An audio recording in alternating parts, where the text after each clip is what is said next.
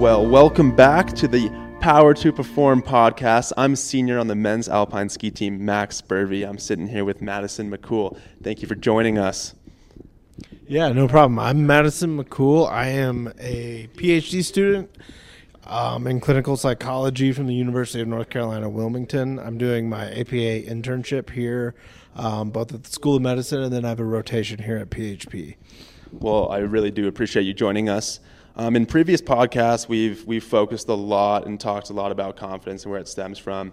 Um, and in these, we're pretty much just going to go more into depth about the idea of confidence and the mentality behind that. So, question one on the first podcast is, what can confidence do for a person, especially an athlete, and why is it important?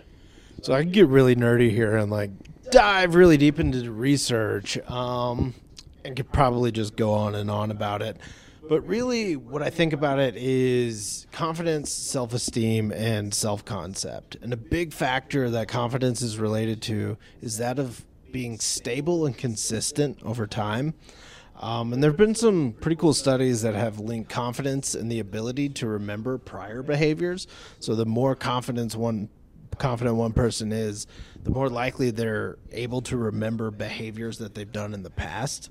Um, and when I think about athletics and an athlete, I really think about that ability to be consistent in performance behaviors more times than not. So, like, we're all humans and we're all going to have rough days, and we're all going to have days that we don't perform as well as we want, just overall. Um, however, that consistency over time is something that in, can increase and drive performance. And in more general terms, confidence is related to how we value ourselves in the short term and the long term. Um, we as humans are constantly giving ourselves evaluative feed, feedback. So, like, how good am I doing at this task? Am I doing this task poorly? Um, and the more confident we are, we tend to make more positive evaluations about ourselves. Um, and that's how it can be really important, especially to an athlete. The more you're thinking about yourself, the more you're evaluating yourself, and the more positive you are in those situations, just the better and more consistent your outcomes can be. So it seems like it's pretty important to, you know, take into all accounts. So on competition day, no matter if it's a good day, bad day, it's important to understand and like practice that, that, that mental repetition. And uh, I think over time, like for myself anyway, I've, I've gone to learn um, just you know how I can be better uh, even from the bad days. I think that's yeah. really important for me. Um, Definitely. So anyway, thank you for that. Question two: How does someone build confidence? So there's about a million different things um, that somebody can do to build confidence. It also depends on if you're kind of talking about within sport specifically, or just more generally in life. Because I think confidence is kind of difficult to differentiate between the two. But in sports, there's a few things that can help. One is kind of a bit obvious, and some people can find it a bit tedious, but really it's practice. Um, the more you make those necessary connections between your mind and your body, and the more you practice something, the better you tend to be at it. So, that's not really to say that if I keep practicing basketball, I'm going to be LeBron James.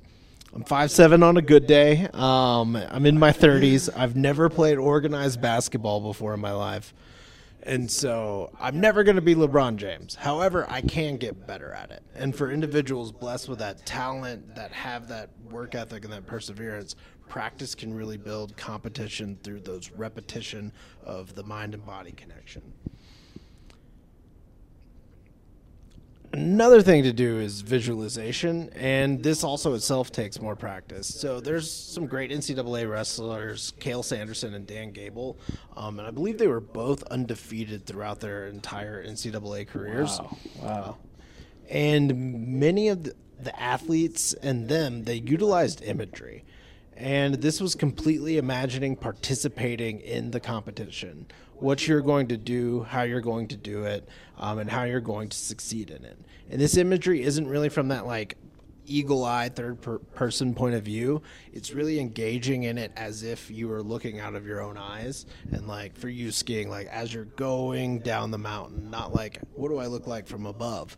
Um, and this sort of imagery can actually light up similar areas in the brain as if you were actually engaging in the behavior. Um, and a type of therapy, dialectical behavior therapy, actually utilizes this skill. Um, it's called cope ahead of utilizing that imagery. And since I think about like confidence in athletics, it's hard to like not think about being confident in life in general, but many of the same ideas can be used. Imagery and things that you may not feel as confident about, practice and preparation in those things. Um, I like to think of life as a skill, and there are going to be things that we may not be the best at. However, if they like bring us joy, even if they're difficult, we can continue to work at it. Um, I can get more confident and better in my abilities over a period of time.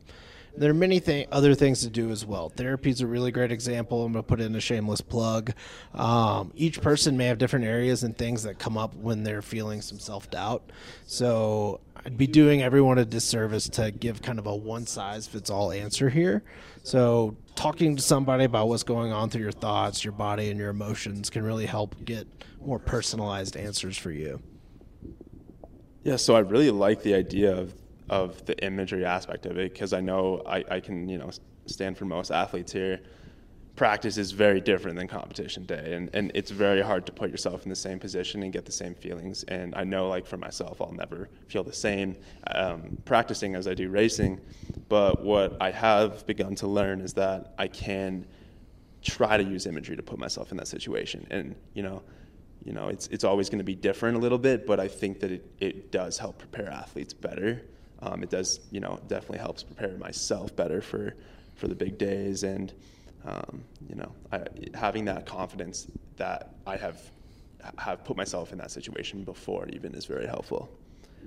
So, uh, any you know tips, ideas, techniques that you know a quick you know an athlete can use quickly to you know combat this. Yeah, I think that cope ahead tip can be really really helpful of like using the imagery and reminding yourself that like really you're a whole human and one performance situation or test competition doesn't really define you. And so kind of challenging some of those things that are going on and coping ahead and being confident in yourself over time as opposed to like moment to moment because that takes up a lot of energy. Yeah. No, that definitely makes sense um, so to finish up today on today's podcast, we're going to finish up with a quote by Eleanor Roosevelt. No one can make you feel inferior without your consent. Thank you so much for joining me.